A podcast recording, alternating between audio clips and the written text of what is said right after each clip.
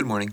This is Mike with FlexDeckPlayingCards.com, reading the Bryce Canyon National Park article from Wikipedia, the free encyclopedia, and place to go for the questions, not the answers.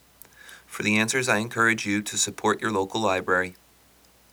History Native American Habitation Little is known about early human habitation in the Bryce Canyon area. Archaeological surveys of Bryce Canyon National Park and the Paunsaugunt Plateau show that people have been in the area for at least 10,000 years. Basket maker Anasazi artifacts several thousand years old have been found south of the park. Other artifacts from the Pueblo period Anasazi and the Fremont culture up to the mid 12th century have also been found. The Paiute Indians moved into the surrounding valleys and plateaus in the area around the same time that the other cultures left. These Native Americans hunted and gathered for most of their food, but also supplemented their diet with some cultivated products. The Paiute in the area developed a mythology surrounding the hoodoos, or pinnacles, in Bryce Canyon. They believed that hoodoos were the legend people whom the trickster coyote turned to stone. At least one older Paiute said his culture called the hoodoos Anka Ku Was Awits, which is Paiute for quote unquote red painted faces. European American exploration and settlement.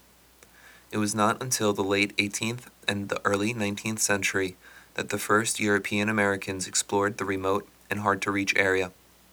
Mormon scouts visited the area in the 1850s to gauge its potential for agricultural development, use for grazing, and settlement. The first major scientific expedition to the area was led by U.S. Army Major John Wesley Powell in 1872. Powell, along with a team of mapmakers and geologists, surveyed the Sevier and Virgin River area as part of a larger survey of the Colorado Plateaus. His mapmakers kept many of the Paiute place names. Small groups of Mormon pioneers followed and attempted to settle east of Bryce Canyon along the Paria River. In 1873, the Kanarra Cattle Company started to use the area for cattle grazing. The Church of Jesus Christ of Latter day Saints sent Scottish immigrant Ebenezer Bryce and his wife Mary to settle land in the Paria Valley because they thought his carpentry skills would be useful in the area. The Bryce family chose to live right below Bryce Amphitheater, the main collection of hoodoos in the park. Bryce grazed his cattle inside what are now park borders, and reputedly thought that the amphitheaters were a quote, hell of a place to lose a cow. End quote. He also built a road to the plateau to retrieve firewood and timber, and a canal to irrigate his crops and water his animals.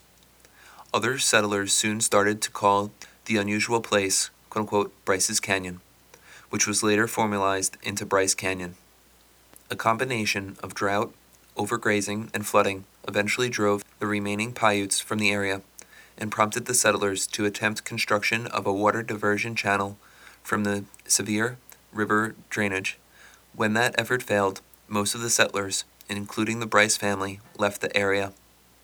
Bryce moved his family to Arizona in 1880. The remaining settlers dug a 10 mile or 16 kilometer ditch from the Sevier's East Fork into Tropic Valley. Creation of the park.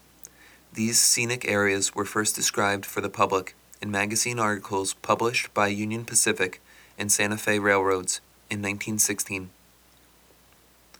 People like Forest Supervisor J.W. Humphrey promoted the scenic wonders of Bryce Canyon's amphitheaters, and by 1918, nationally distributed articles also helped to spark interest.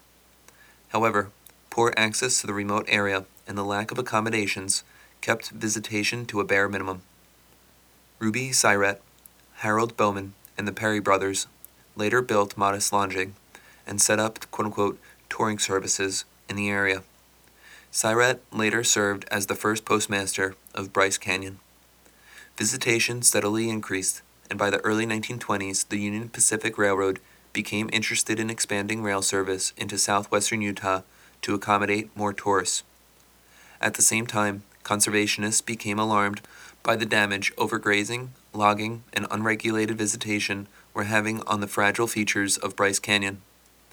A movement to have the area protected was soon started, and National Park Service Director Stephen Mather responded by proposing that Bryce Canyon be made into a state park. The governor of Utah and the Utah state legislature, however, lobbied for national protection of the area. Mather relented and sent his recommendation to President Warren G. Harding, who, on June 8, 1923, declared Bryce Canyon a national monument. A road was built the same year on the plateau to provide easy access to outlooks over the amphitheaters. From 1924 to 1925, Bryce Canyon Lodge was built from local timber and stone.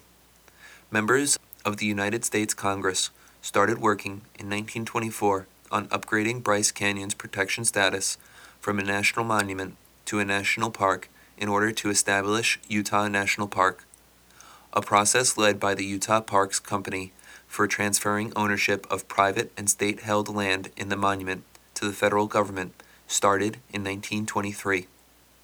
The last of the land in the proposed park's borders was sold to the federal government four years later, and on February 25, 1928, the renamed Bryce Canyon National Park was established.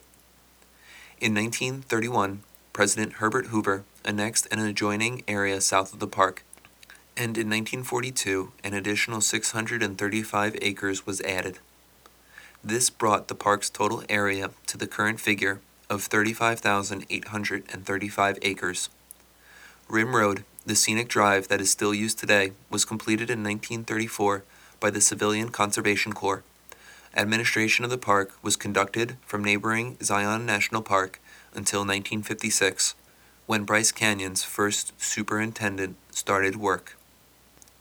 More recent history The USS Bryce Canyon was named for the park and served as a supply and repair ship in the U.S. Pacific Fleet from September 15, 1950 to June 30, 1981.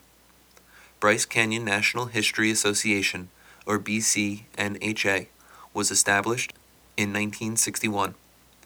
It runs the bookstore inside the Park Visitor Center and is a nonprofit organization created to aid the interpretive, educational, and scientific activities of the National Park Service at Bryce Canyon National Park.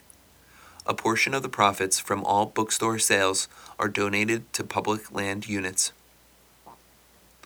Responding to increased visitation and traffic congestion, the National Park Service implemented a voluntary, summer only, in park shuttle system in June 2000. In 2004, reconstruction began on the aging and inadequate road system in the park. Well, that'll make this that for now. This is Mike with FlexDeckPlayingCards.com. As always, thank you for listening. I apologize for any mistakes or mispronunciations that I may have made. The words are not my own. This is just a reading of Wikipedia. Thanks again. Have a great day.